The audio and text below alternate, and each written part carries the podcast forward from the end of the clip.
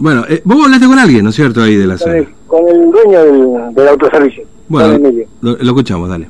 Estamos con Emiliano, acá uno de los propietarios de la carnicería Aibar. Bueno, eh, cuéntenos, Emiliano, eh, ¿qué fue lo que pasó? ¿Entraron a robarlo? Sí, el día domingo, sería por la madrugada, eh, siendo que el lunes era feriado. Eh, tipo dos y media de la mañana, eh, una persona ingresó al local forzando una de las puertas. Eh, si bien no, no sucedió nada importante, ya que también sonó la alarma del local. Y bueno, ingresaron, estuvieron en la zona de cajas, pero bueno, terminaron llevando mercadería simplemente. Ah, Claro. En ese caso, bueno, lo que hizo fue manotear lo que tenía ahí a mano, ¿no? Exactamente, estaba cerca de él, ni siquiera digamos ingresó a la parte de lo que es la parte del local donde está la mercadería, sino estuvo en la parte de caja nomás, pero también el actuar de la policía fue rápido porque en las cámaras se ve justamente cuando la persona está adentro y sale, que adentro no estuvo más de tres minutos, cinco minutos como mucho, eh, salió y la policía al minuto y medio, dos minutos ya estaba acá, así que fue interceptado también la policía. ¿Sabe si el delincuente era menor, si era mayor? No, la verdad que no. Me dijo la policía como que ya lo habían agarrado, pero no, aparte de eso no, no sabemos nada.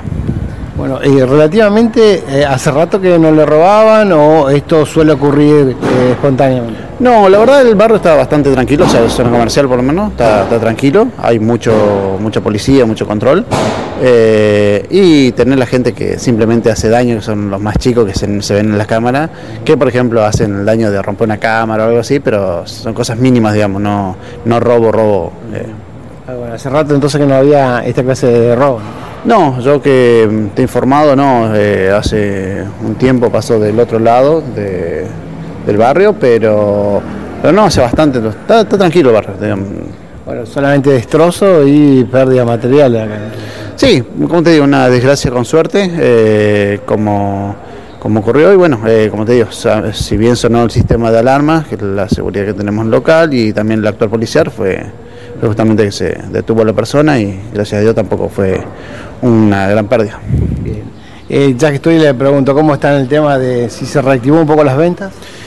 Mira, las ventas, como te comenté hace un tiempo atrás, eh, si bien están un poco resentidas lo que es la parte de, de asados, costillas y demás, eh, se sigue vendiendo, la gente sigue, a ver, tiene que comer, entonces la, la gente viene, compra y, y se, se ve que justamente ahora que empezaron a tener un poco más de eh, autorización para juntarse y demás, eh, se- hay un poco más de movimiento, pero obviamente también hay que pensar que, que la gente está un poco eh, controlada, si bien eh, cocina en la casa, digamos, ya no, no compra tanto afuera y demás, sino que al estar en la casa haciendo la cuarentena es como que consumen más en la casa y no, no hay ese consumo masivo que había cuando estábamos eh, en la normalidad, digamos.